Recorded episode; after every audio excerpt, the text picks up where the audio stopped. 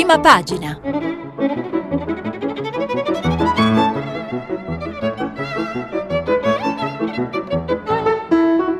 Questa settimana i giornali sono letti e commentati da Michele Fusco, giornalista del quotidiano online glistatigenerali.com.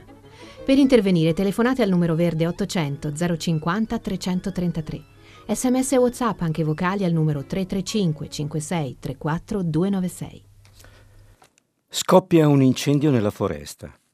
Tutti gli animali fuggono terrorizzati. Il leone vede un colibrì che vola in direzione opposta. Dove vai? C'è un incendio. Il colibrì. Vado al lago a raccogliere acqua nel becco da gettare sul fuoco. Il leone, ma è assurdo. Non lo spegnerai con quattro gocce. Il colibrì. Io faccio la mia parte.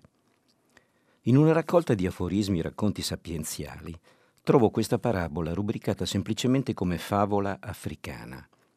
È il frutto della saggezza secolare dell'umanità che offre piccoli nutrimenti spirituali destinati ad alimentare la vita dell'anima e, come spesso accade nelle fiabe, solo gli animali ad ammestrare uomini e donne. E ciò che fa il minuscolo colibrì, l'uccello mosca dell'America tropicale, dai colori iridescenti.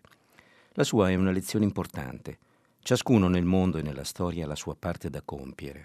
Se si rifiuta, rimane un vuoto che nessun altro colma, un po' come accade in un mosaico ove una tessera caduta rende imperfetto il disegno globale. Se per egoismo o quieto vivere o inerzia si rifiuta il proprio impegno, il vuoto s'allarga, il baratro si sprofonda ulteriormente. Anche le acque inquinate della storia umana potrebbero purificarsi se tutti aggiungessero invece acqua pulita, diceva Madre Teresa di Calcutta. E questo era Monsignor Ravasi, il suo breviario sulla domenica, l'inserto culturale del Sole 24 ore. Nel frattempo vi debbo aggiornare e lo sentirete eh, probabilmente anche dai notiziari. Ci sono due notizie in successione, una e sono entrambe tragiche di, diversa, di diverso segno. Uno è il raid sul collegio militare, il generale Haftar chiama la jihad contro Erdogan eh, e la decisione turca di portare i militari sul territorio. E questa è una primissima risposta, una risposta tragica, 70 morti, dice la Repubblica.it. E poi, eh, vi dicevo di segno diverso, ma è altrettanto tragico, è qualcosa che è accaduto in Alto Adige nel, intorno alle due di questa notte, dove un'auto ha travolto un gruppo di pedoni, probabilmente turisti tedeschi, ad alta velocità e eh, ci sarebbero sei morti, sei morti e 11 eh, feriti. Il tragico incidente, dice sempre la Repubblica, in Valle Aurina le vittime sarebbero appunto turisti tedeschi. E queste erano le cose purtroppo tragiche accadute nel tempo in cui i giornali non possono registrarle. Andiamo al manifesto con Alberto Negri. Il pezzo è eh, su America e Medio Oriente. Questa è l'ora dei falchi, non delle colombe, questo è il titolo. L'effetto immediato dell'attacco al numero due del regime iraniano Qassem Soleimani e al suo braccio destro iracheno Abu Mandi al-Muhandisi è che le opposizioni sia in Iraq che in Iran verranno messe in un angolo. Questa è l'ora dei falchi e non quella delle colombe. E lo stesso Trump potrebbe vedere rivoltarsi contro il colpaccio proditorio di Baghdad se gli iracheni chiedessero il ritiro dei soldati americani o la loro drastica riduzione. Una decisione che potrebbe scuotere dal torpore anche le nostre autorità sul destino dei militari italiani in Iraq. Noi, più che falchi e colombe, siamo in piccionaia, racconta Alberto Negri. In Iraq potrebbe cominciare una nuova guerra civile persino più complessa delle precedenti.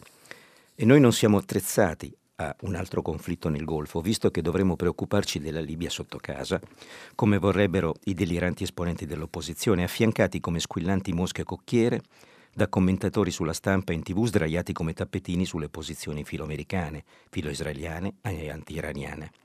Sono talmente smemorati che citando il nucleare iraniano si dimenticano di ricordare che è stato Trump ad affossare l'accordo del 2015 imponendo sanzioni anche alle nostre imprese con perdite di commesse per 30 miliardi di euro. Insomma, siamo cornuti, mazziati, eppure contenti di esserlo. Un paese così tremebondo da non accorgersi che gli USA in questi anni hanno portato le loro guerre in casa nostra, dall'Iraq alla Siria alla Libia. Sarebbe ora di decidere alcune cose. Primo, fermare le basi USA in Italia fino a che la situazione non sarà chiarita, tenendo aperto solo il monitoraggio radar sulla Libia che ci interessa. Due, avviare il ritiro dei contingenti militari da Iraq e Afghanistan. Tre, congelare gli acquisti degli F-35 americani. 4. Consultarsi con l'ONU sulla sicurezza del contingente americano internazionale in Libano.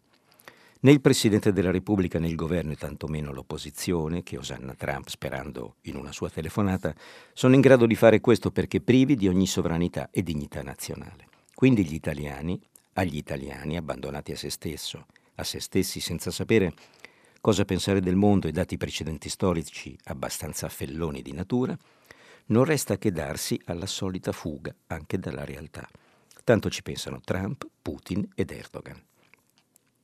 Ma sul fronte iracheno, continua così Alberto Negri sul manifesto, le cose si stanno muovendo rapidamente, come dimostrano i funerali di Soleimani, voluti fortemente a Baghdad dalla leadership irachena e sciita. Anche gli esponenti sciiti, come Mutkaga Assadra, ostili al governo del dimissionario, si stanno ricompattando non escluso il grande Ayatollah Ali Sistani, uno degli ultimi in circolazione, una fonte dell'imitazione che era stato più volte critico del governo per la sanguinosa repressione della manifestazione contro la corruzione. Lo spazio per l'opposizione si restringe soprattutto nel campo sciita che teme, dopo l'uccisione di Soleimani, un ritorno in forze delle milizie sunnite. Sugli oppositori può gravare sempre di più il sospetto che facciano il gioco non soltanto degli americani, ma anche dell'ISIS, di Al-Qaeda, di quelle forze che proprio il generale Soleimani aveva fermato nel 2014 alle porte di Baghdad, prima che si impadronissero della capitale. Ovviamente ci siamo dimenticati anche di questo, come per Trump è stato facile e criminale scordarsi del sacrificio dei 10.000 curdi siriani uccisi nelle battaglie contro il califfato, per poi abbandonarli in preda al massacro di Erdogan con il ritiro degli USA dal nord della Siria.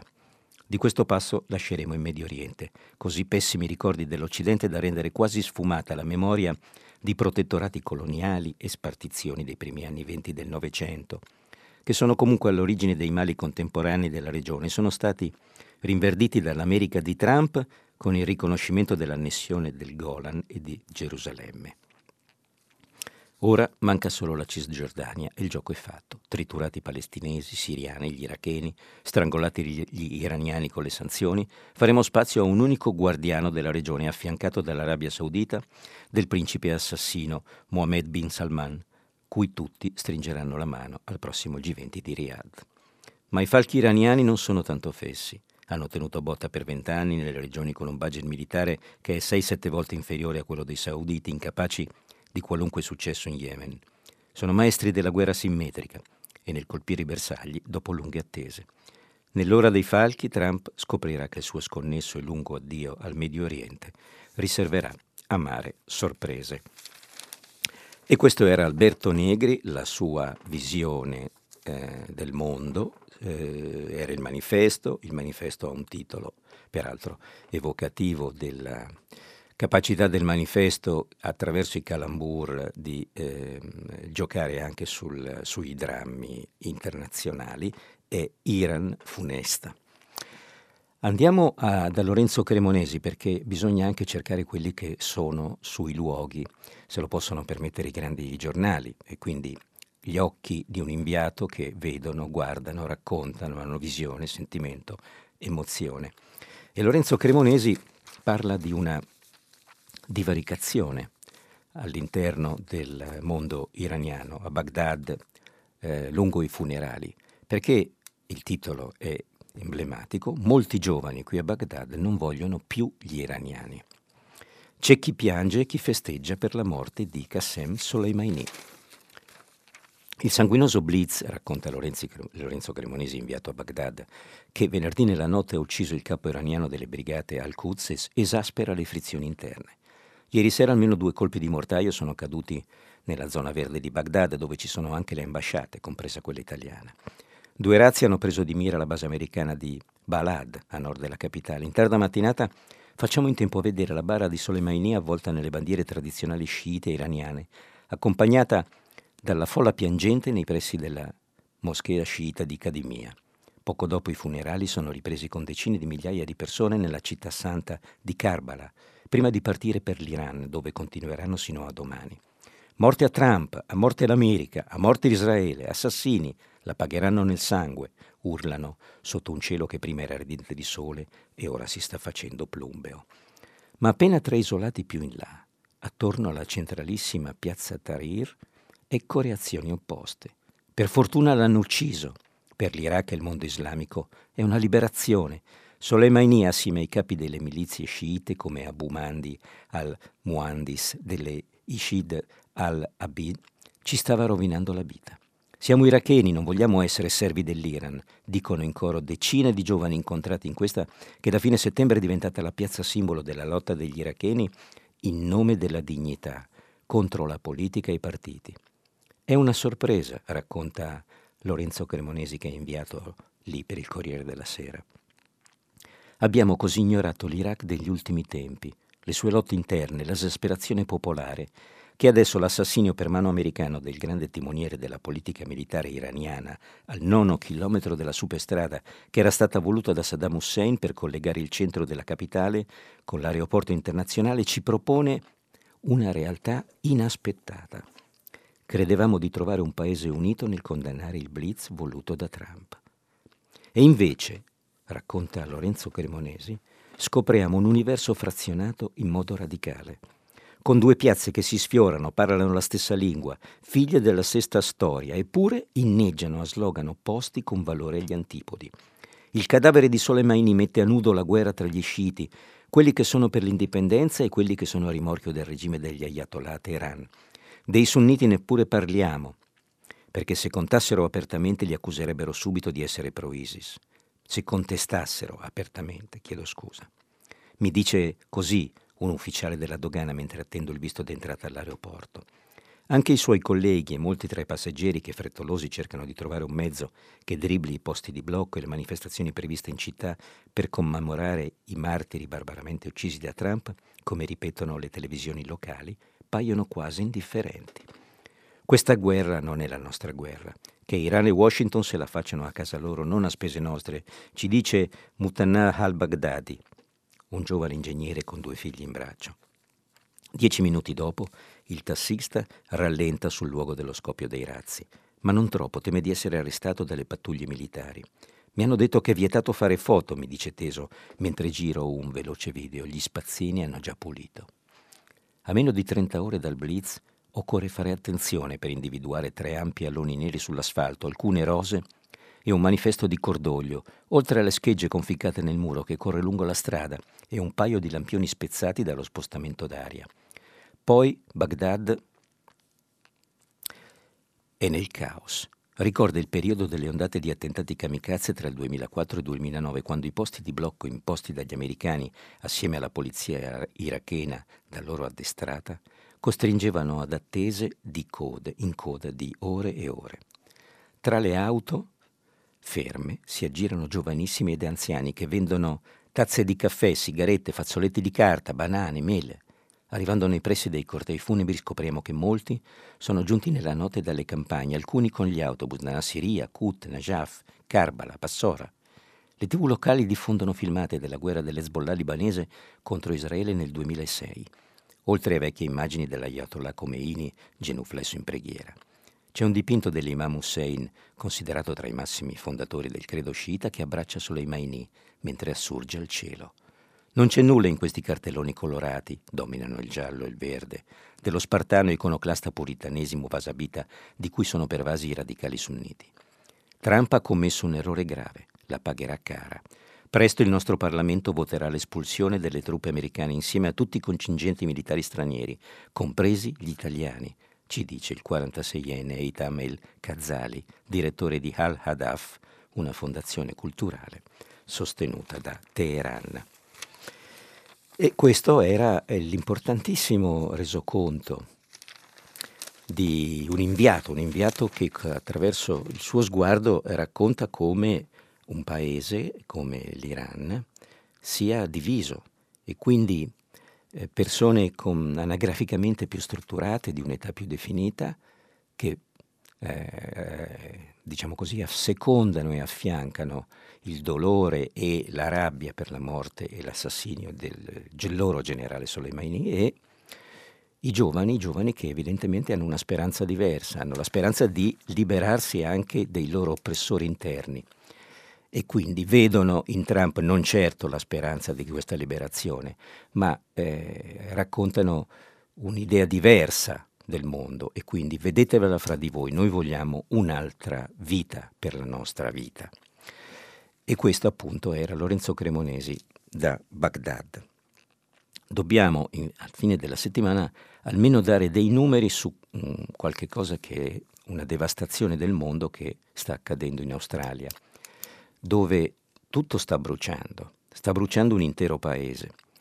E l'avvenire ne fa una pagina, il manifesto nei giorni scorsi ha raccontato più compiutamente, uno dei giornali migliori a raccontare ciò che sta accadendo in Australia. L'avvenire fa un po' un bilancio quest'oggi, che è domenica, e eh, i numeri sono drammaticamente clamorosi. La superficie devastata, racconta l'avvenire, è equivalente ai Paesi Bassi come estensione di territorio.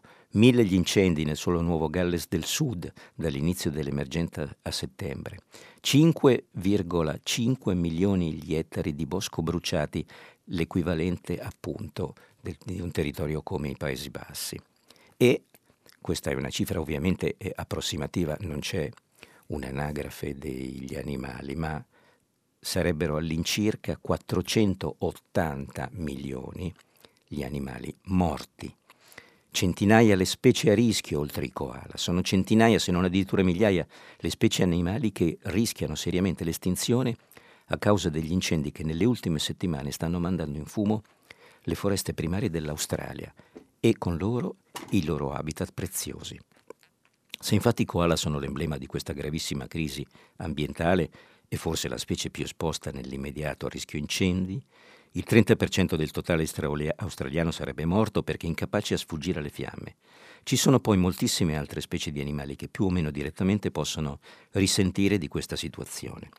Secondo una recente stima ONU, in Australia ci sono oltre 1800 specie animali e vegetali a rischio estinzione a causa delle pressioni intrecciate dai cambiamenti climatici, pratiche di uso del suolo e specie invasive. Ora, con gli incendi, il problema è la perdita di habitat e con essi delle risorse necessarie a sostenere specie uniche che vivono solo lì in Australia, come per esempio gli ornitorinchi o gli echidna. Il titolo di questa pagina dell'Australia assediata e a firma di Paolo Alfieri è Sydney il fuoco avanza, fuga di massa ovviamente dei turisti. Daniele Zappalà da Parigi ha intervistato un esperto è un noto climatologo francese, si chiama Hervé Letreut. I roghi in Australia, dice, sono un nuovo sintomo visibile di ciò che implica il riscaldamento planetario. Dei roghi simili si moltiplicano da anni pure in altre critiche aree del del mondo, come la California. Direttore a Parigi, Letreut per un decennio del prestigioso istituto Pierre-Simon Laplace sulle scienze dell'ambiente, oltre che membro del gruppo ONU d'esperti sul cambiamento climatico. Chiede Daniele Zappalà, molti additano le temperature record di quest'anno in Australia, che ne pensa? Il riscaldamento del pianeta è già di circa un grado rispetto all'epoca preindustriale, ma si tratta di una media. L'aumento è superiore sui continenti, ancor più nelle stagioni critiche come al momento in Australia. Con questi roghi osserviamo un sintomo locale di un problema globale. L'Australia paga pure le conseguenze di emissioni di cui il paese non è necessariamente responsabile. L'emisfero australe è più vulnerabile? chiede Zappalà. No, risponde Treut, perché i rischi di siccità più prolungati dipendono soprattutto dalla vicinanza alla regione intertropicale in base alle stagioni, pure le altre latitudini sono colpite, anche se a livello locale gli incendi forestali dipendono da molti fattori. In Europa, ad esempio, citerei gli ex terreni agricoli all'abbandono, più facilmente in preda alle fiamme, ma globalmente c'è un'accelerazione legata al cambiamento climatico. E questo era, diciamo, un altro eh, pezzetto di mondo che è in fiamme, non c'è una guerra, ma è come se lo fosse. Eh, torniamo, dunque, andiamo sul giornale il giornale, esattamente il giornale, cioè diretto da Alessandro Sallusti, perché il giornale si occupa di una, di una riforma possibile che arriva dalla Finlandia, dove la giovanissima premier finlandese ha, che ha 34 anni, eh, figlia di due mamme, qui la mettono in luce, è stata messa in luce anche questo particolare della sua biografia, ha proposto, come dire, un orario di lavoro di 24 ore alla settimana, cioè si lavorerebbe 4 giorni.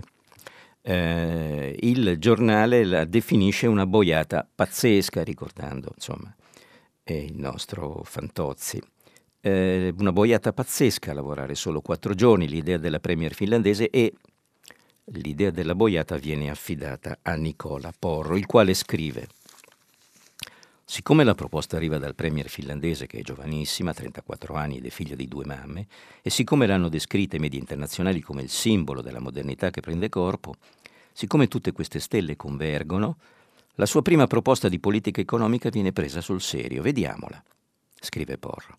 Ridurre l'orario di lavoro a 24 ore la settimana, sì, avete capito bene, 6 ore di lavoro spalmate al massimo su 4 giorni. Si tratta ovviamente di una boiata pazzesca, ma siccome a dirla e pensarla è Sanna Marin, siamo qua a parlarne. Vediamo e cerchiamo di restare nei limiti del possibile calmi. Per quale motivo si tratta di una proposta non solo sciocca, ma anche pericolosa?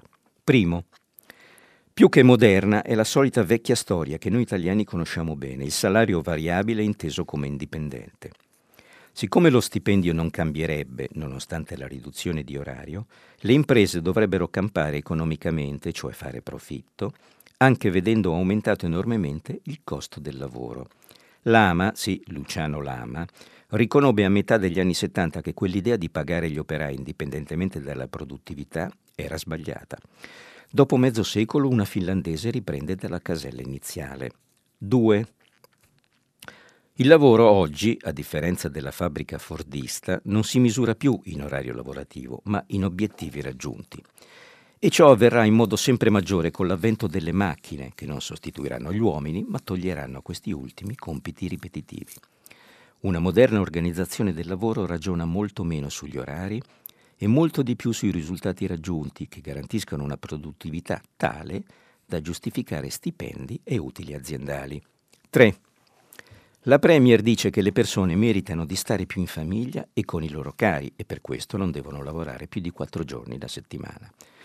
Ma in un mondo che rispetta una ragazza figlia di due madri, si potrà ancora pretendere che ognuno decida come meglio impiegare il proprio tempo, magari anche lavorando?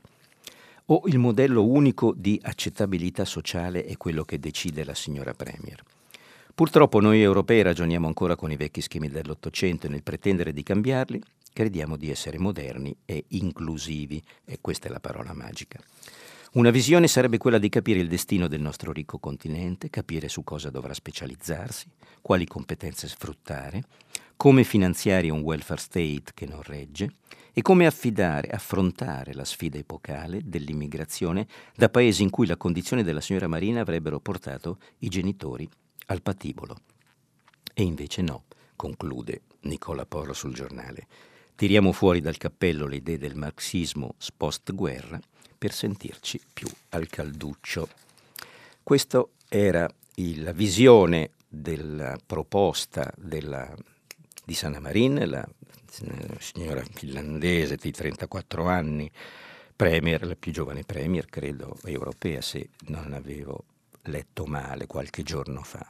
Andiamo a Repubblica. Repubblica dedica un'intera pagina a quello che le Parisienne eh, ha, diciamo, si sta vendendo come uno scoop che riguarda gli italiani, la Francia e l'Italia, e cioè il fatto che si starebbero ultimando le carte per riportare in Italia quei terroristi che grazie alla dottrina Mitterrand hanno potuto riparare oramai moltissimi anni fa in Francia e vivere una vita molto più che dignitosa. Parigi si prepara all'estradizione dei terroristi italiani. Il quotidiano Le Parisien, Le Parisien spiega che la Francia starebbe ultimando le carte tra i nomi Pietro Stefani, Giorgio Pietro Stefani, mandante dell'omicidio del commissario Calabresi e per questo condannato a 22 anni di carcere, e Marina Petrella. La ricorderete, la dottrina Mitterrand ha fatto polemica ai tempi e ha continuato con ritmi più o meno sincopati a ritornare nelle nostre coscienze. Il caso poi Battisti, che eh, in seguito poi anche fuori dalla Francia è riportato in Italia dal Brasile, è come dire un po' lo, lo zenit di tutto questo, ma ehm, anche il caso di Pietro Stefani è un caso abbastanza clamoroso. Voglio solo ricordarvi che Giorgio Pietro Stefani, che vive fuori Parigi, ehm, diciamo, ha ricevuto una visita importante qualche mese fa. Mario Calabresi il, lo ha rivelato nel suo libro la mattina dopo, è andato a trovarlo. È andato a trovarlo, nella, nel libro lo racconta, racconta dell'emozione di andare a trovare il mandante dell'omicidio di suo padre e, e, per i lettori, però per i lettori del libro, Mario, Mario Calabresi si è fermato sull'uscio di casa Pietro Stefani, dice nel suo libro che ciò che è stato il loro colloquio rimane patrimonio suo e della sua famiglia. Chissà se un giorno avrà, come dire, avrà la, il sentimento di raccontare e forse con l'arrivo di Pietro Stefani in Italia. Pietro Stefani che, eh, se non sbaglio, se non sbaglio, è anche piuttosto malandato come salute. Anais Ginori e Paolo Griseri raccontano di questa che potrebbe essere una svolta. Svolta appunto nel lungo braccio di ferro tra Roma e Parigi per l'estradizione dei terroristi italiani, diversi accusati di omicidio finora protetti in Francia dalla cosiddetta dottrina Mitterrand che garantisce loro l'impunità in cambio della rinuncia alla lotta armata. Teoria che finora ha impedito all'Italia di ottenere giustizia nei loro confronti. Il quotidiano Le Parisien, in edicola questa mattina, spiega che nelle ultime settimane l'atteggiamento delle autorità francesi starebbe cambiando e che gli uffici del governo di Edouard Philippe starebbero preparando le carte per rispondere alle richieste italiane. Prima ancora di ogni domanda proveniente da Roma, scrive il quotidiano parigino, i ministeri dell'Interno, attraverso la sua unità antiterroristica e il Ministero della Giustizia, hanno ripreso in mano i dossier.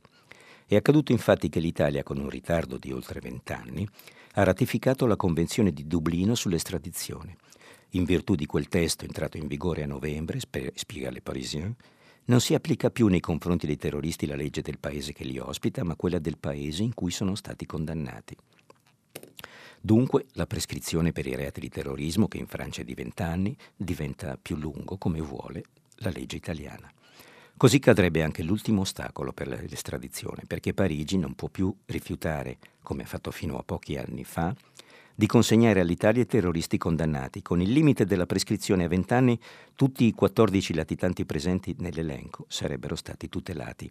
Unica eccezione, quella della brigatista rossa Marina Petrella, condannata nel processo Moroter e per aver compiuto l'omicidio di un poliziotto. Petrella era stata fermata durante un controllo di polizia in Francia nel 2007 e la Corte d'Appello di Versailles aveva disposto la sua estradizione, che non venne eseguita per l'aggravarsi dello stato depressivo della donna e per la campagna in suo favore che coinvolse anche i familiari dell'allora presidente Sarkozy, dalla moglie Carla Bruni alla cognata Valeria, Valeria Bruni Tedeschi, l'attrice. Quell'episodio aveva comunque fatto interrompere i termini della prescrizione. Con i nuovi conteggi legati al termine italiano di 30 anni, molti dei 14 latitanti dovrebbero essere stradati. Il loro numero nel frattempo è sceso a 13 per la morte di Paola Filippi dei proletari armati per il comunismo. La richiesta era stata avanzata l'ultima volta dal governo di Roma nel febbraio 2019, quasi un anno fa, in occasione di un incontro negli uffici del governo francese in Place Vendôme a Parigi.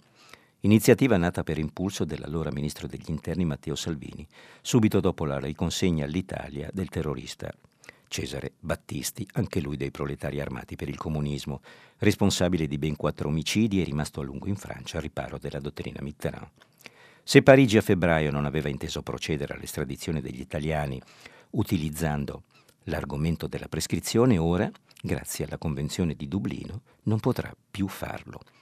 Chi rischia dunque l'estradizione? Oltre a Petrella, tra i nomi più noti, quello di Giorgio Pietro Stefani, mandante dell'omicidio del commissario Luigi Calabresi, e per questo condannato a 22 anni di carcere con l'accusa di concorso morale in omicidio. Pietro Stefani ha scontato solo due anni nelle carceri italiane e la sua condanna si prescriverà nel 2027. Un altro latitante protetto dalla Francia è Raffaele Ventura, insieme a Narciso Manenti, destinatario già nel febbraio scorso di una richiesta di estrazione, di estradizione, chiedo scusa, da parte del governo italiano. Le autorità di Parigi starebbero studiando in queste ore i singoli casi per capire quali sono i latitanti che possono essere estradati sulla base delle nuove norme.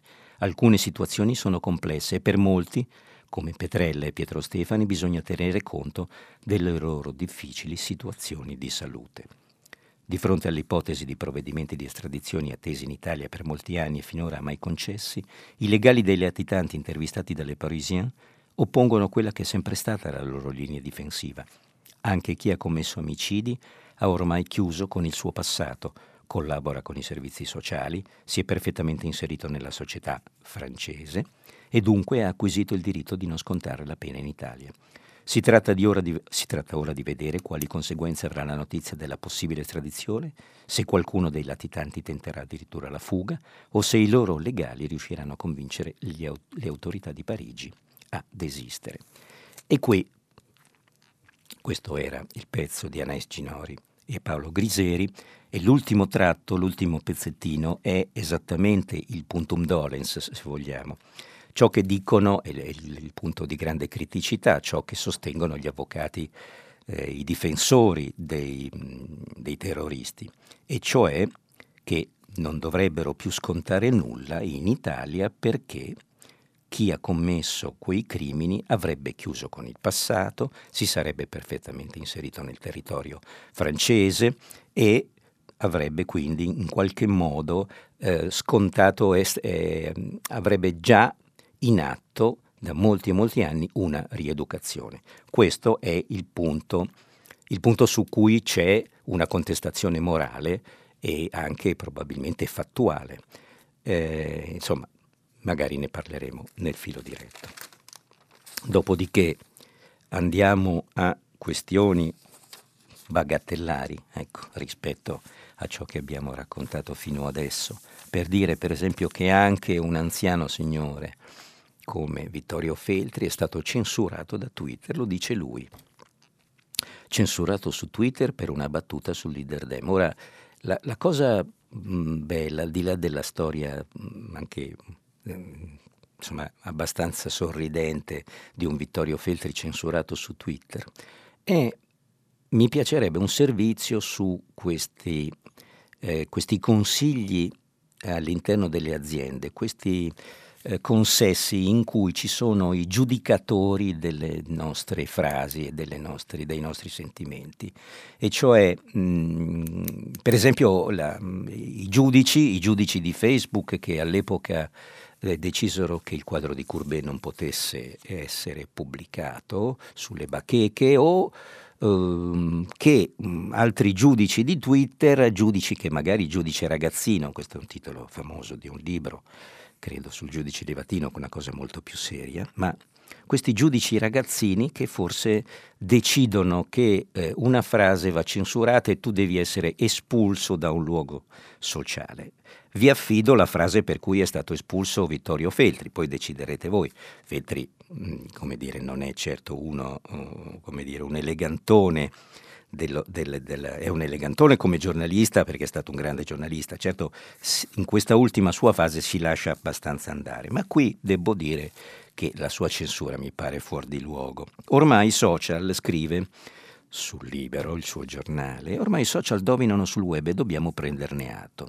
La tu- nuova comunicazione corre su internet con crescente forza, ma ciò è noto e forse non vale neanche la pena di rammentarlo. Piuttosto vorrei raccontare ai lettori un fatto curioso che mi ha visto protagonista. Alcuni giorni fa scritti, scrissi un tweet scherzoso, il seguente. Zingaretti dice che Salvini, virgolette aperte, eh, Zingaretti dice che Salvini deve smettere con la grappa e io consiglio invece al segretario PD di sbronzarsi con la cicuta. Ora, questo è il tweet, ma è una roba da educande. Detto che poi non è neanche tra i tweet più scherzosi che ha scritto Feltri, che anzi ha il dono della sintesi e spesso è, è come dire, clamoroso nella, nei, nei, nei, suoi tweet. Ma questo è insomma il, il, tweet per cui a un certo punto questi piccoli giudici di Twitter, in, in, quale, in quale posto non lo so, hanno deciso che lui doveva essere espulso. Tale frase, eh, continua Feltri, non è stata solo censurata, mi è valsa la sospensione temporale dai social in questione, cioè la squalifica, un cartellino rosso a tempo. Motivo? Si tratterebbe di una minaccia o qualcosa del genere, così che è stata cancellata, circostanze di cui non me ne frega nulla, dice Feltri, però merita una chiosa. Salvini viene coperto di improperi cento volte al dì e nessuno protesta. Io dico a Zingaretti che dà dell'ubriacone al Matteo Lombardo di bersi la cicuta, che non esiste più dai tempi di Socrate, e vengo silenziato. Segnalo per sovramercato che la mia trascurabile persona è quotidianamente oggetto di contumeli, la più tenera delle quali è che devo morire perché sono ubriaco, meraviglioso. Feltri quando racconta queste cose, nonostante ciò non è mai scattato un provvedimento finalizzato a moderare i termini.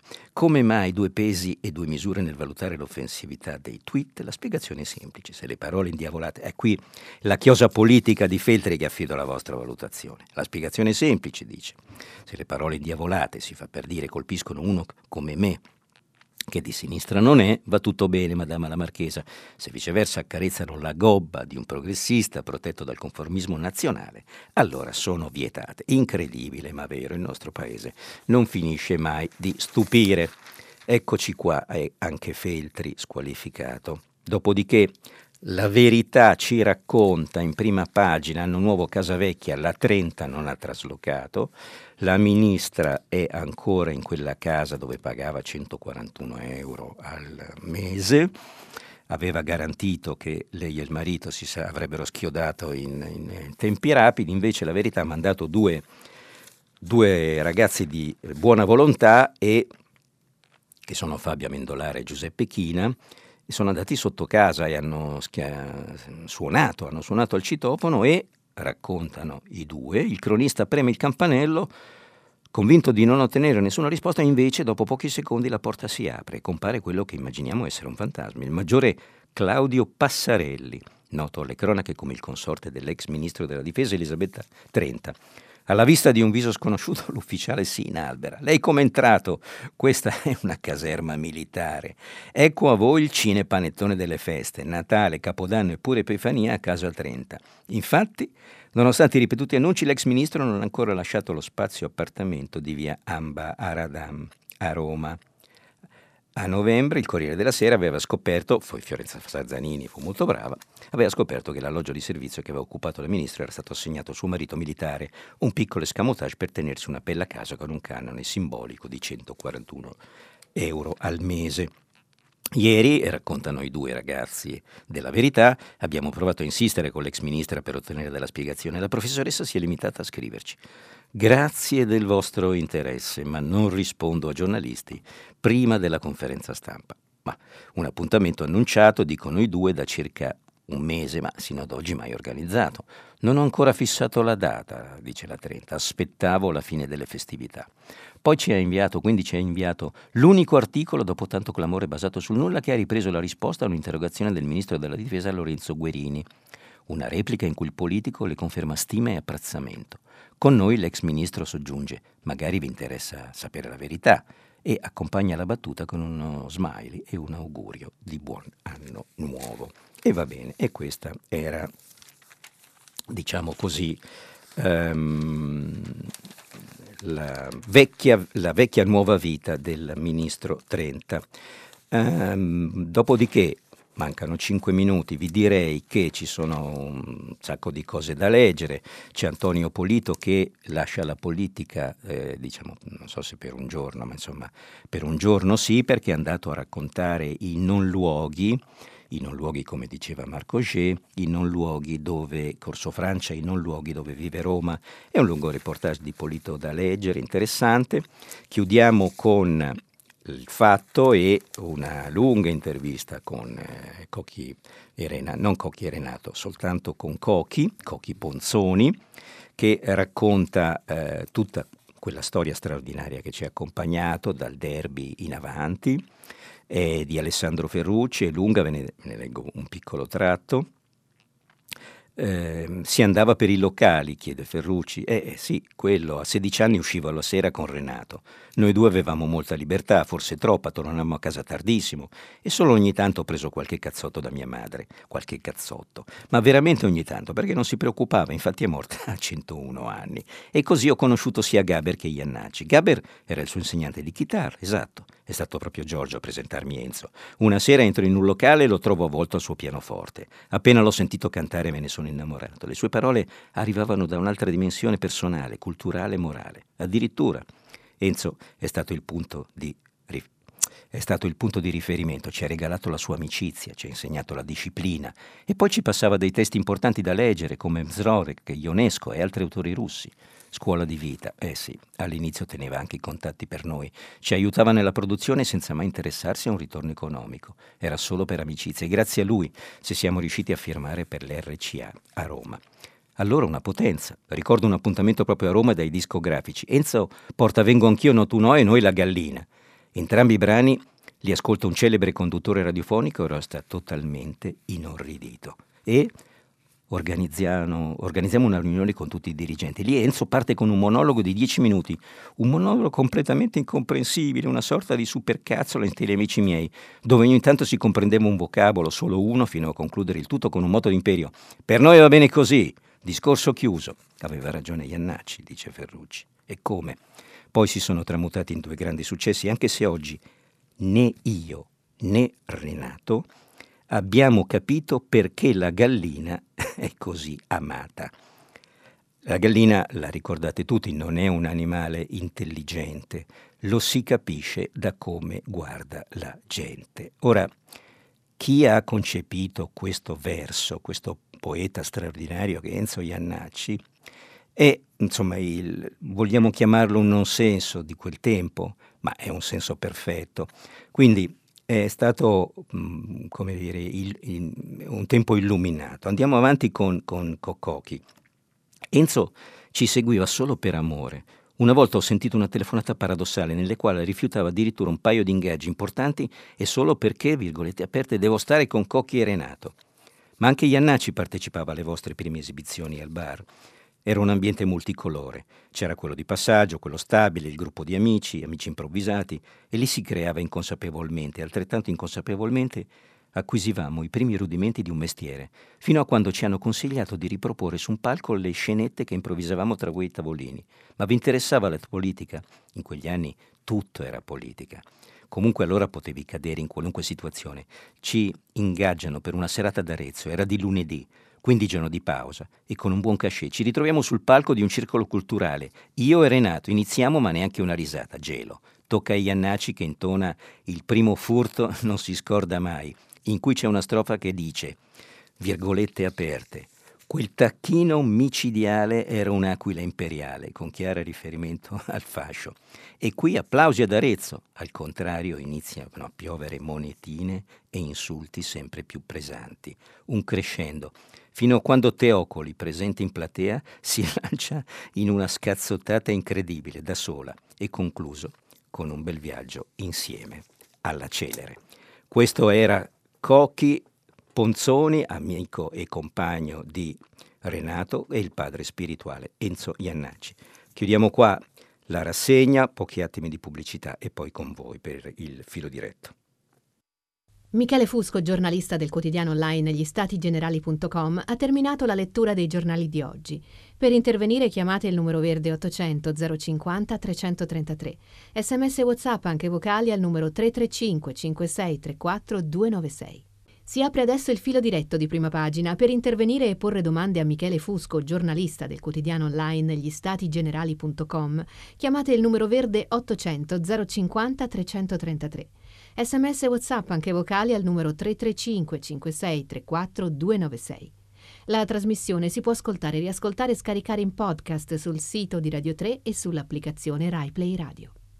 Eccoci, buongiorno, buongiorno a tutti voi, buona domenica e abbiamo un primo ascoltatore in linea. Buongiorno.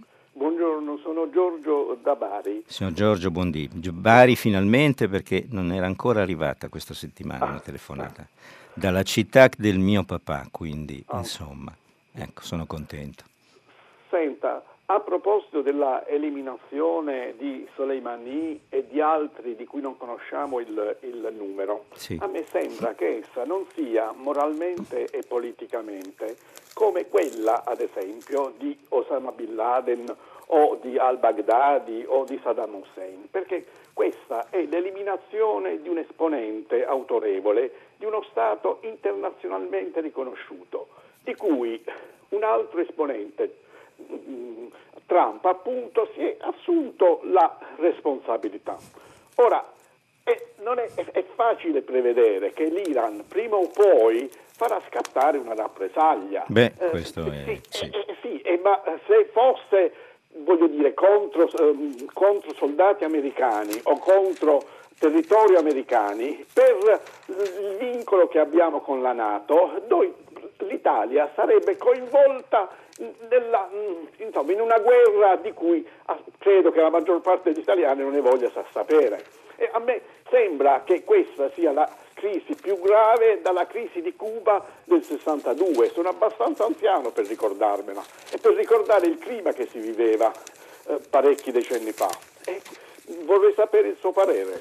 Dunque, eh, lei ha mm, citato tre episodi di cui forse la punta, eh, come dire, lo, lo, lo Zenith e il, mm, l'eliminazione di Osama Bin Laden e come eh, fosse una ragion di Stato, se capisco bene, talmente eh, sopra ogni legittima ragione per cui c'è una giustificazione finale nell'eliminazione del tiranno.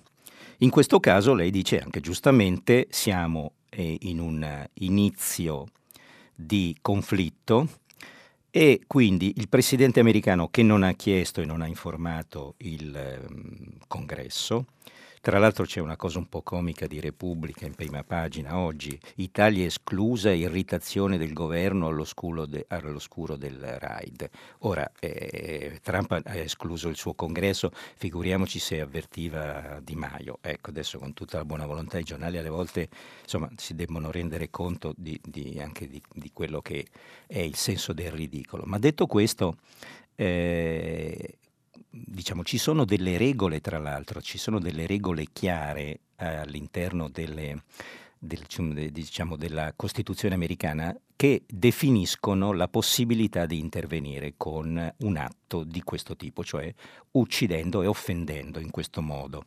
Eh, naturalmente la ragion di Stato è quella che sovraintende sempre il pericolo per la sicurezza nazionale. Naturalmente qui Trump ha dato una sua ragione.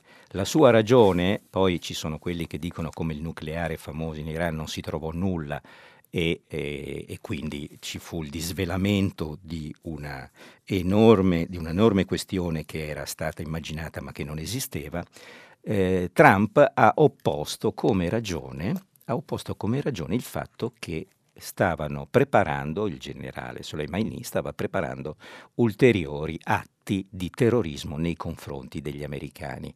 È chiaro che può essere una visione duplice, può essere una visione per difensiva, cioè inventarsi qualche cosa per giustificare un atto di imperio, ma può essere anche che effettivamente la sicurezza nazionale fosse in pericolo e in questo caso Trump avrebbe, suo, avrebbe la sua protezione costituzionale per avere fatto quello che ha fatto. La storia lo dirà, naturalmente questo non toglie il fatto che con un atto di questo tipo Trump si mette in una condizione ovviamente eh, definita in termini bellici e questo lei che ha un'età ci ha raccontato è come dire comporta una serie di conseguenze con cui anche il pericolo per le nostre eh, truppe.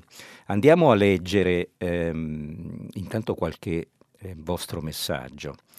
Eh, ce ne sono due o tre su Porro e mm, c'è un, un particolare su cui io mi trovo d'accordo. Signor Fusco, forse si, era, si, sarà accorto anche lei quanto è razzista l'articolo di Porro. Diamo meno spazio a razzisti, omofobi e altri. Guardiamo ciò che fa bene in questo paese, eccetera, eccetera. E poi ce n'è un altro che eh, dice mh, mm, povero Porro, non gli va giù che sia figlia di due madri. Lo ripete senza che sia utile al discorso. E come tutti coloro che si somigliano, che gli somigliano, pensa sempre di avere la verità in mano, già che ironizza e sottintende offesa verso un'idea. Non gli viene in mente che dagli anni Ottanta è stato promesso ai lavoratori che con le nuove tecnologie con il digitale si sarebbe lavorato di meno e prodotto di più. Questo è il signor Giuseppe. Ora, ehm, io ho letto Porro perché in qualche misura era il, dire, una risposta a quella che è, è la visione del, di Sanna Marin della, della, Finlandia e della possibilità di eh, introdurre questa nuova forma di lavoro. Ho notato anch'io che ha in due occasioni, bastava una, ha sottolineato eh, figlia di due mamme, come fosse come dire, una diminuzio, che in realtà eh, non è niente più che la realtà dei nostri giorni, quindi insomma nella normalità. È, è vero, qui in questa malizia mi ritrovo non, non, nel razzismo di Porro, lo trovo esagerato, ma in una malizia forse ehm, degna di miglior causa.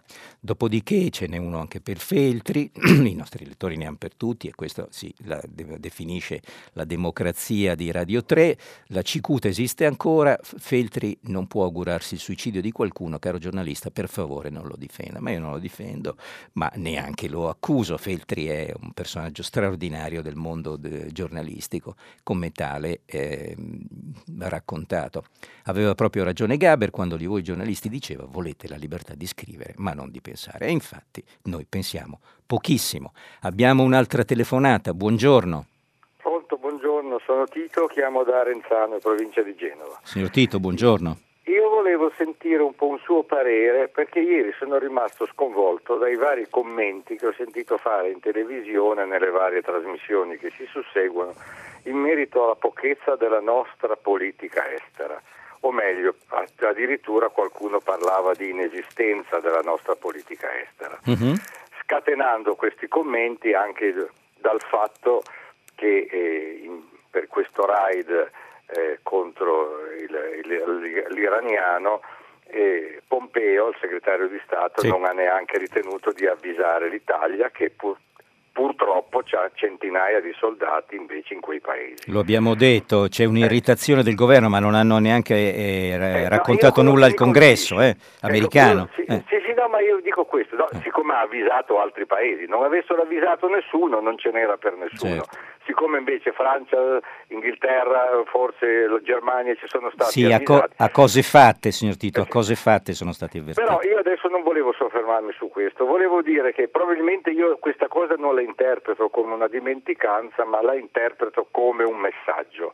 Eh, dagli, dagli, americani ci è giunto un messaggio per dire guardate che ci stiamo seccando, ecco, perché non è possibile dimenticarsi dell'Italia e soprattutto dell'Italia in quel, in quel contesto medio orientale in cui noi siamo lì in, in, quattro paesi abbiamo soldati da tutte le parti, Libano, Siria, Iraq, eccetera, quindi mi sembra un po' strano.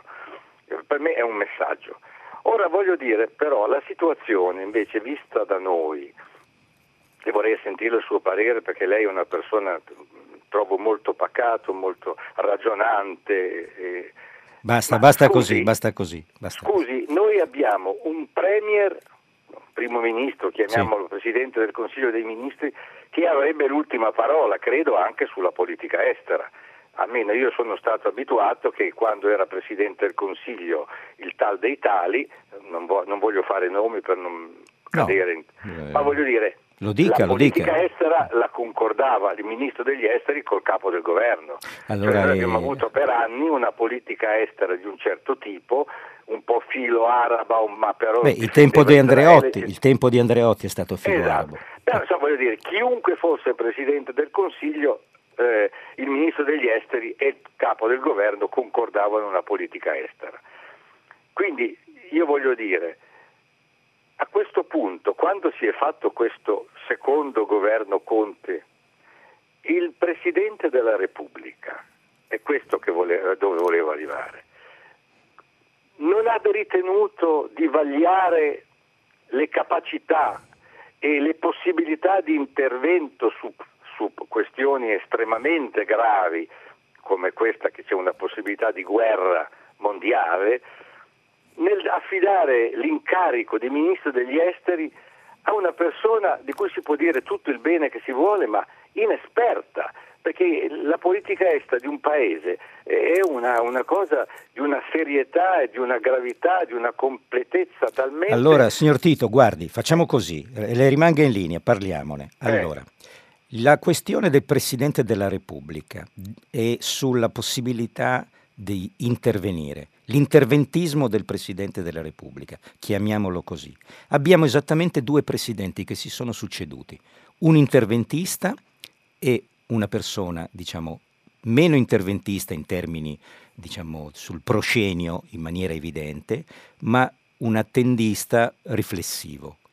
L'interventista era napolitano, no? Certo, si ricorda certo. perfettamente. Sì, sì. Napolitano, quelli che i detrattori dicono che ha fatto e disfatto i governi addirittura.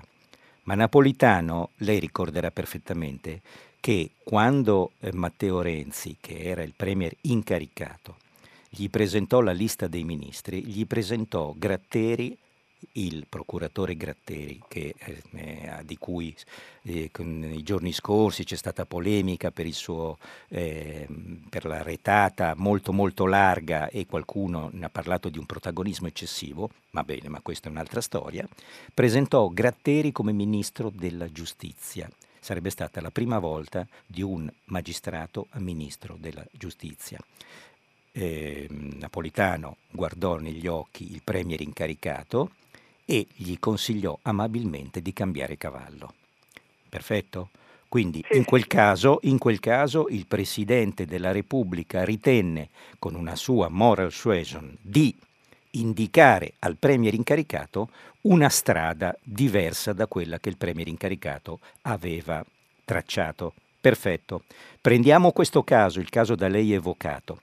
Significa che il segretario di un partito, il partito che è il maggior, eh, attualmente con i numeri parlamentari, perché di democrazia parlamentare stiamo parlando, il, sì. il, segretario del partito che ha i numeri maggiori all'interno del Parlamento viene proposto o si autopropone, parliamo, mettiamola così, come ministro degli esteri, e a quel punto, secondo la visione mattarelliana o anche del signor Tito da Arenzano, il Presidente della Repubblica dovrebbe guardare negli occhi il Premier incaricato Conte, sul quale, sulle quali capacità dovremmo già discutere allora, e dire certo, no, guardi, eh, qui c'è un problema. Capirà che non è possibile.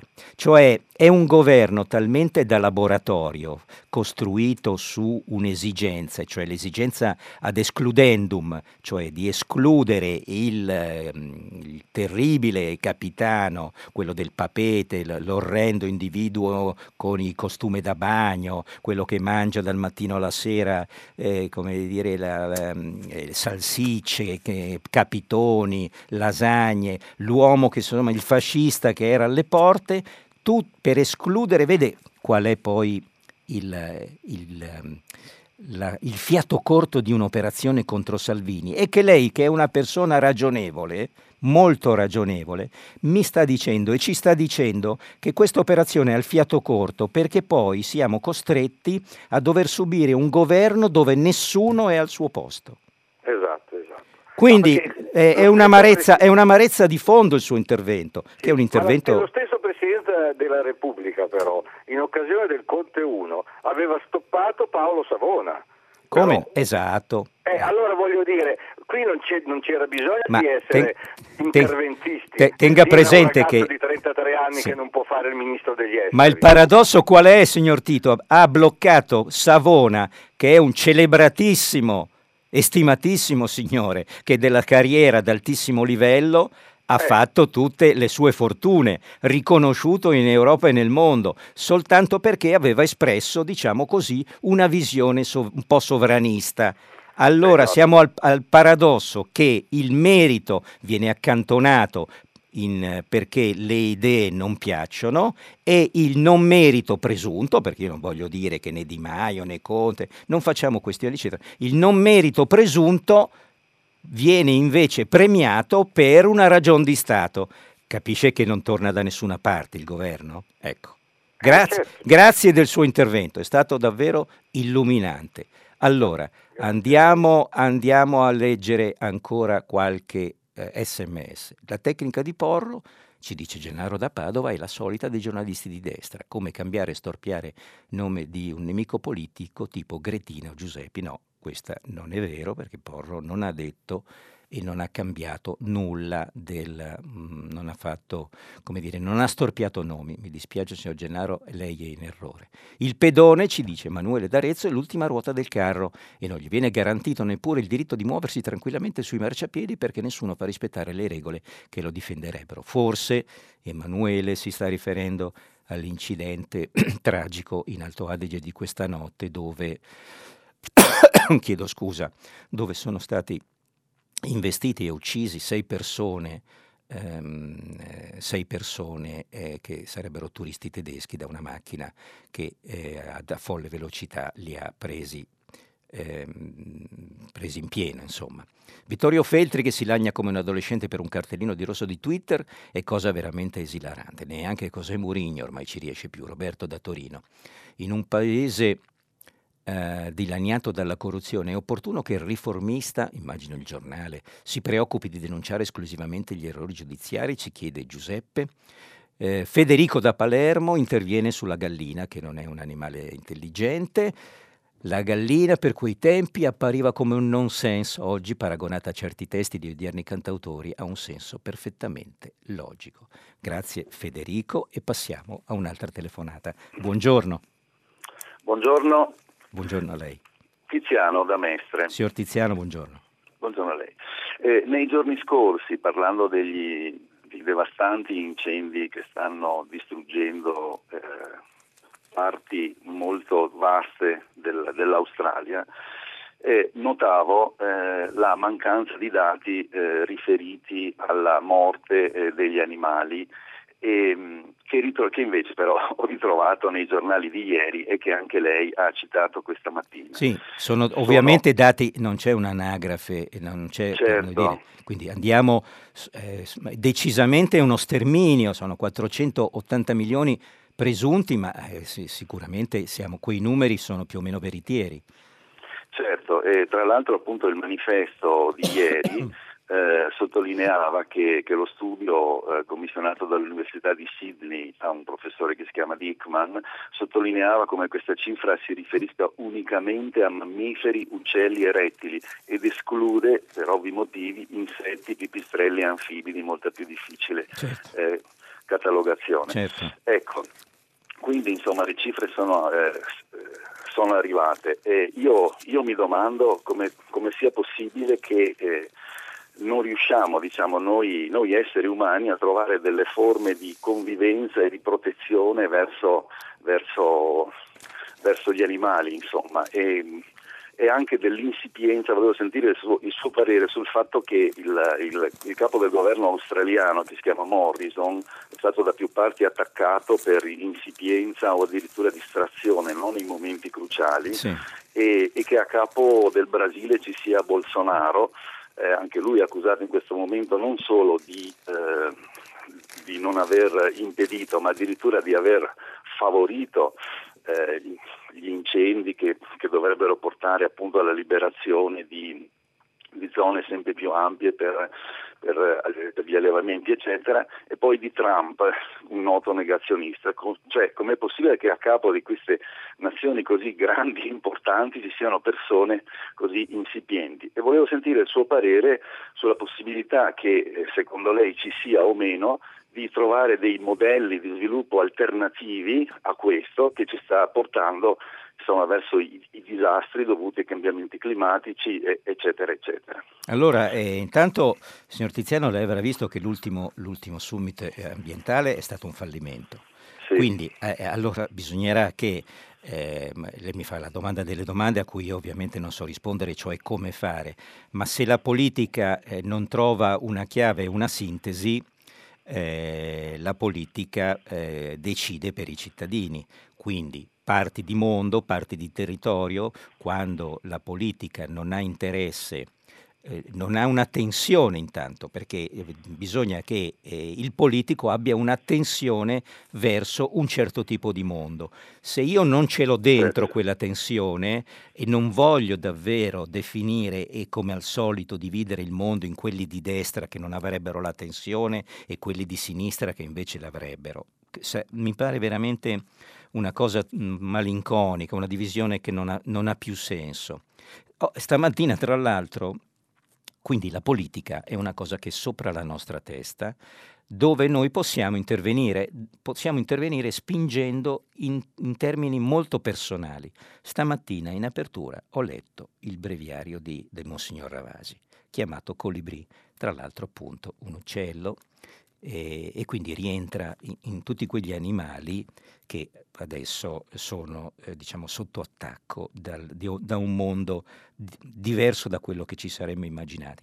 Quello che possiamo fare noi è il gesto personale ma lo metto anche nel decoro delle nostre città, lo metto nel decoro delle nostre esistenze, lo metto nel decoro che ognuno di noi ci mette nella sua condizione, diciamo, quotidiana cioè eh, l'egoismo virtuoso.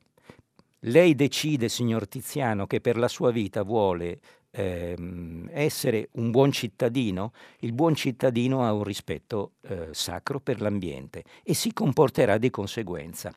Altre persone la vedranno, decideranno se il suo esempio virtuoso è un esempio da seguire, perché probabilmente porta anche un vantaggio economico, perché l'elemento è questo una vita virtuosa da un punto di vista ambientale porta a vantaggi economici, non porta a un mondo in cui naturalmente eh, ognuno fa come gli pare e dunque la questione economica poi è diversa. Da... No, perché gli sfruttatori sono quelli che non amano l'ambiente. Chi ama l'ambiente ha anche evidentemente un'idea economica di fondo, un'economia si dice sempre sostenibile. Quindi io sono convinto che i gesti piccoli, i gesti personali, siano quelli che poi, su, su cui la politica decide di intervenire, di farsi carico.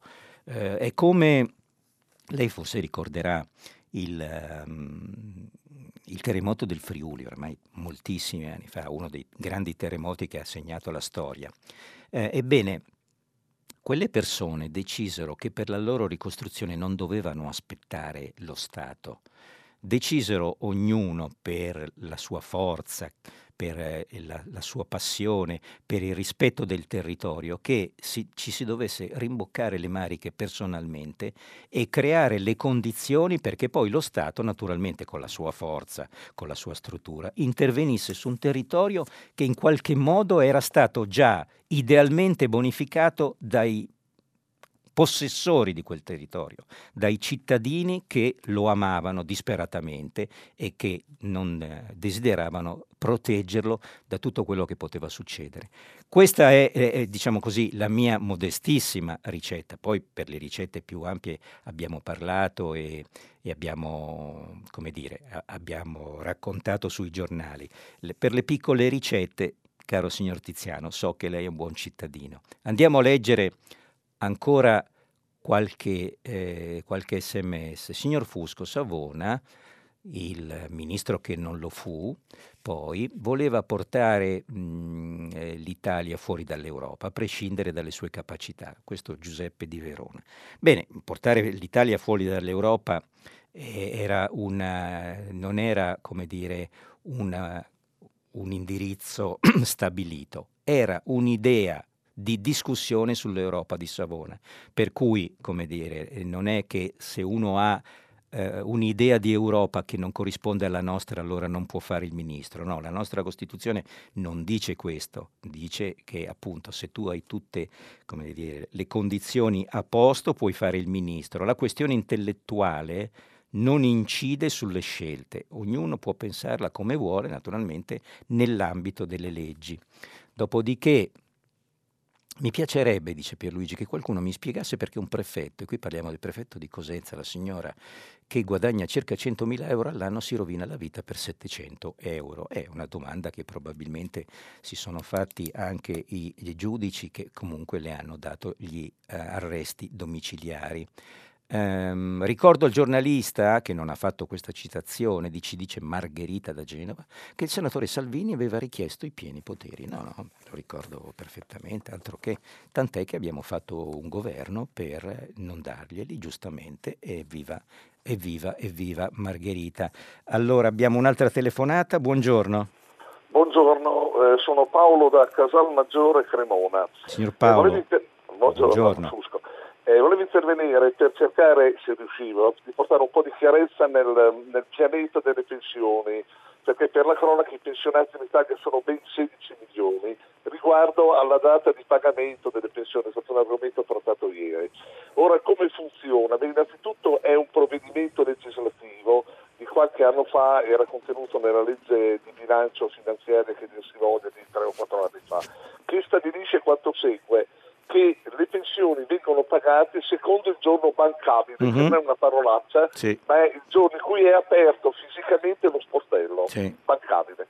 Cosa vuol dire? Che se io ho una pensione accreditata o riscuotibile imposta, il sabato è un giorno bancabile, quindi se il primo del mese è un sabato, imposta me la pagano. Se io viceversa ho la pensione accreditata in banca, il sabato gli sportelli sono chiusi e eh, quindi mi viene pagata due giorni dopo, il lunedì, salta il sabato, salta la domenica e il lunedì. Con l'unica eccezione, quindi il primo del mese con questa regola, con l'unica eccezione del, del, del passaggio dell'anno. Del passaggio dell'anno. Ecco. Cosa succede? Che la questione sarebbe facilmente risolvibile eh, saltando il discorso della bancabilità ma facendo il discorso della valuta, perché se loro mi dessero valuta il primo del giorno, il primo del mese, risolverei tutti i problemi. Perché un problema grosso di cui, di cui nessuno tiene conto è che se uno utilizza il bancomat e il bancomat è a zero, il primo del mese non può utilizzarlo, un esempio. Allora, questo è molto, è molto importante. Al, allora, la questione l'abbiamo già dibattuta, l'abbiamo già dibattuta l'anno scorso e l'anno ancora Sì, prima, tutti anni, tutti eccetera, eccetera. Tutti gli anni si ripete Eh, questa sai. gherminella, però l'Inps lo dice, non è che non lo dice, lo dice, avverte, ammette Sì. tutto regolarmente, eccetera. Quando eh, si passa l'anno c'è un problema di aggiornamento, di aggiornamento, dice l'Inps, naturalmente io non è che eh, sono un dipendente né dell'Inps né sono, io. né- sono quello che sta al cervellone dell'Inps.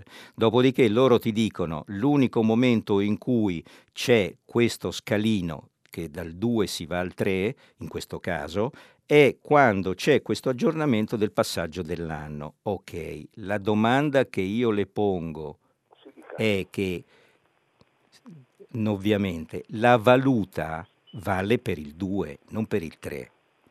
Perché Eh, no, ma, no, no. no, ma è, il problema di valuta. Perché adesso qui dopo entriamo in un, in un No, discorso- perché scusi, eh, sarebbe, sì, sarebbe se io, la, come dire, il mio pagamento parte dal 2 di gennaio, Sì. ok? Lei mi mette però i soldi il 3, ma io tecnicamente parto dal 2. La valuta dal 2 al 3, e parliamo di 16 milioni di persone, Sì. quindi diciamo che c'è un certo interesse, Eh, no? certo, Perfetto. certo, eh, eh, Quella eh. valuta non è che se la mette in cassa l'Inps, eh? Ah, no, no, in realtà è l'Inps, non è le banche. Eh, non sarà che se le mettono in realtà- eh, esatto, non è che si, No, se la mette, in cioè realtà- le, viene, le viene accreditata valuta dal 2. Sì, certo, ma in Oh, eh. realtà l'Inps le operazioni di rinnovo le fa a metà, de- a metà di dicembre, eh, cioè, Eh, quindi sì, è un quindi- falso problema. Esatto, questo qui. quindi non È è che dobbiamo, in- problema. cioè non ci si può indignare per una questione tecnica, perché qui nessuno ruba niente a Esatto. nessuno. No, eh. no, no, no, no, su questo no, Ah, questo ecco, vorrei che fosse No, no, chiaro questo fatto. No, questo è chiarissimo. Ah, ecco. L'ultima cosa, se mi permette, che così la regia mi ha chiesto di accennarlo, è sul discorso che i pensionati si lamentano del fatto che le pensioni sarebbero diminuite. In realtà la pensione pur di poco è aumentata, al 0,40%, Certo. quindi su una pensione di 1000 euro sono 4 euro, quindi Sì. non ci si compra nemmeno un mezzo caffè. Eh. Il problema è che nel mese di gennaio vengono effettuati conguagli fiscali di tutte le nature rispetto all'anno precedente e quindi nella stragrande maggioranza le pensioni diminuiscono. Benissimo, lei è stato preciso e io la ringrazio per il suo servizio sociale, diciamo così. Andiamo a leggere eh, qualche sms, la battuta di Feltri ci dice Lorenzo da Milano, forse non era così riprovevole, ma poteva essere la famosa ciliegina sul mare di frasi volgari espresse in precedenza. Il giudizio non è generalmente su un singolo, ma su un insieme. Ah, ecco, Lorenzo va oltre. Lorenzo da Milano, eh, vede che ha informazioni che noi non abbiamo, ci dice che quindi questi consessi giudiziari di Twitter, di Facebook, mettono, metterebbero insieme, cioè si arriverebbe a un tot di volgarità X per cui scatterebbe la squalifica, sarebbe ancora più riprovevole allora se la visione di Lorenzo fosse quella vera. Eh, dopodiché, insomma, mi piacerebbe che ci fosse qualche eh, diciamo, inchiesta di un giornale che mh, ci racconta come si decide l'espulsione di Tizio o di Caio. Tra l'altro avete letto eh, c'è, un contenzioso, c'è un contenzioso tra Facebook e Casa Pound, c'è stato nei giorni scorsi, proprio eh, diciamo, sotto questo cielo. De, egregio Fusco, sapendo che Savona aveva quattrini in Svizzera, ci dice Giancarlo Lolli, bene ha fatto Mattarella a stoppare la sua nomina in un ministero eh, chiave. Ho capito, perfetto, questo ci dà un ulteriore, ci dice il signor Lolli, di questa cosa che io personalmente non sapevo. Ehm, poi chiarisca, ci dice Andrea da Firenze, chiarisca è, è, mm, come dire, molto molto diretto, senza troppe menate, chiarisca Fusco, perché Salvini era al suo posto forse come ministro degli interni? E infatti e la questione è questa, bravo Andrea da Firenze, cioè non, non devo chiarire io, dobbiamo chiarirci noi su che tipo di ehm, condizione politica chiediamo come cittadini, cioè ehm, chi può stare a fare il ministro allora in una repubblica, in una democrazia parlamentare come la nostra? Ci sono dei titoli o diciamo così l'accesso basta avere le carte in regola come politico, sono liberi per tutti. È, è chiaro che eh, qualcuno può sempre eccepire sulla validità di un ministro, ma insomma, eh, dopodiché se ehm, eh, un soggetto politico è leader di un partito, eh, è difficile che un presidente della Repubblica possa dire no, tu non hai i titoli, ma attraverso quale meccanismo, quale comportamento, quale diciamo così, visione costituzionale? No? Eh, sarebbe dire, un atto di imperio che si avvicinerebbe a un atto fascista, dire no a qualcuno che invece ha titoli per farlo. Ma la proposta, ecco, ci dice Paolo e ci ricorda una cosa che è accaduta ieri, la proposta assurda della Pisano sulla password di Stato e l'identità digitale unica non fa paura a nessuno. Cara signora Paola, la ringrazio di aver mandato questo sms. È successo che la ministra Pisano ieri ne ha detta una leggermente fuori dalle regole democratiche, per cui, eh, diciamo così, noi tutti nel, quando andiamo a, in giro per i nostri social dovremo chiedere una password di Stato, una cosa che non sta né in cielo né in terra, poi verso sera verso sera, naturalmente, quando ha visto la Caporetto che le, era, le stava eh, diciamo così, capitando sulla testa, la ministra ha corretto dicendo soltanto per gli uffici, quando entriamo nelle, diciamo, nella, nella nostra, nel mondo amministrativo, allora solo quello ci vuole una, una password di Stato e va bene. Il uh, Clara di Bologna dice ancora su Feltri, il metodo BOF usato da Feltri basta definire il giornalista, gli è costata la redazione dall'albo per alcuni mesi e Feltri è uno che tira sempre l'interesse dei nostri lettori. Abbiamo una telefonata ancora, buongiorno. Eh, buongiorno, sono Luca da Catania. Signor Luca, eh, buongiorno. Buongiorno. Volevo intervenire in relazione al, ehm, alla proposta della Premier finlandese sì. eh, di ridurre l'orario di lavoro a 24 ore settimanali, cioè 4 giorni eh, lavorativi di 6 ore eh, per giorno. Sì. Ora, eh, la proposta della Premier finlandese secondo me non è assolutamente antitetica al, ai punti menzionati da Nicola Porro, soprattutto al secondo e al terzo punto. Il secondo punto, secondo Nicola Porro, ehm, proprio perché nelle aziende adesso si lavora per obiettivi, una riduzione dell'orario di lavoro eh, è secondo me invece concepibile, proprio perché permetterebbe in un ehm, futuro in cui la piena occupazione un miraggio ad altre persone di eh, lavorare per la medesima azienda e a parità di salario proprio perché ehm, in un momento in cui si ehm, parla di riduzione del costo del lavoro e di necessità di incremento della domanda interna dei paesi della comunità europea, la parità di salario potrebbe essere raggiunta proprio grazie a fronte di questa riduzione del costo del lavoro per le imprese. E inoltre ehm, in, la proposta della Premier finlandese ha invece, eh, riferendomi al terzo punto, una grande visione di quello che sarà il futuro dell'Europa. L'Europa dovrà investire in, eh, in intelletto e mh, proprietà intellettuali, creatività, eh, ovviamente automazione industriale, quindi eh, si andrà necessariamente a ridurre. Allora, signor Luca, eh, rimanga in linea, stiamo per arrivare a definizione qua della nostra settimana e dobbiamo chiudere, ma ehm, lei quindi sente che è una visione eh, possibile quella di ridurre i giorni di lavoro e concentrare in quattro giorni, la, eccetera. Dipenderà anche, dovrà cambiare molto anche la, la, visione delle aziende, quindi tutto dovrà essere parametrato. Ricordo anche, per esempio, io ho conosciuto delle persone che lavorano in Amazon non direttamente eh, diciamo le fasce medie medio-alte e, e, che hanno dei giorni in cui si lavora da casa, per esempio il famoso telelavoro che in qualche misura era eh, la, la, la, nuova, la nuova idea di lavoro, poi è un po' morta, ma che in fondo il telelavoro potrebbe anche restare eh, restare di attualità, cioè passare del tempo a casa lavorando. Anche le banche utilizzano il, il telelavoro. Per cui è un tema che dibatteremo fra quanto se ci sentiamo fra un anno, se per caso, forse, chissà mai, mi richiameranno perché qui il tempo è scaduto. Quindi devo ringraziare prima pagina nella sua grande redazione, senza la quale qui saremo senza una gamba, non andremo da nessuna parte. Poi ricordare che domani c'è Francesca Paci, inviata della stampa e che vi accompagnerà per tutta la settimana.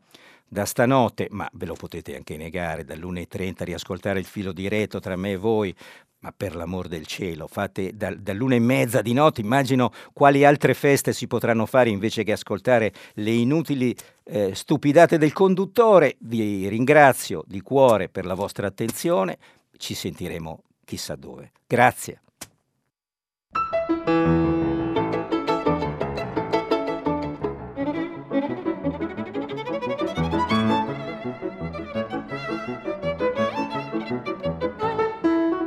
Termina qui il filo diretto tra gli ascoltatori e Michele Fusco, giornalista del quotidiano online gli Da domani, lunedì 6 gennaio, la trasmissione sarà condotta da Francesca Paci, giornalista della stampa.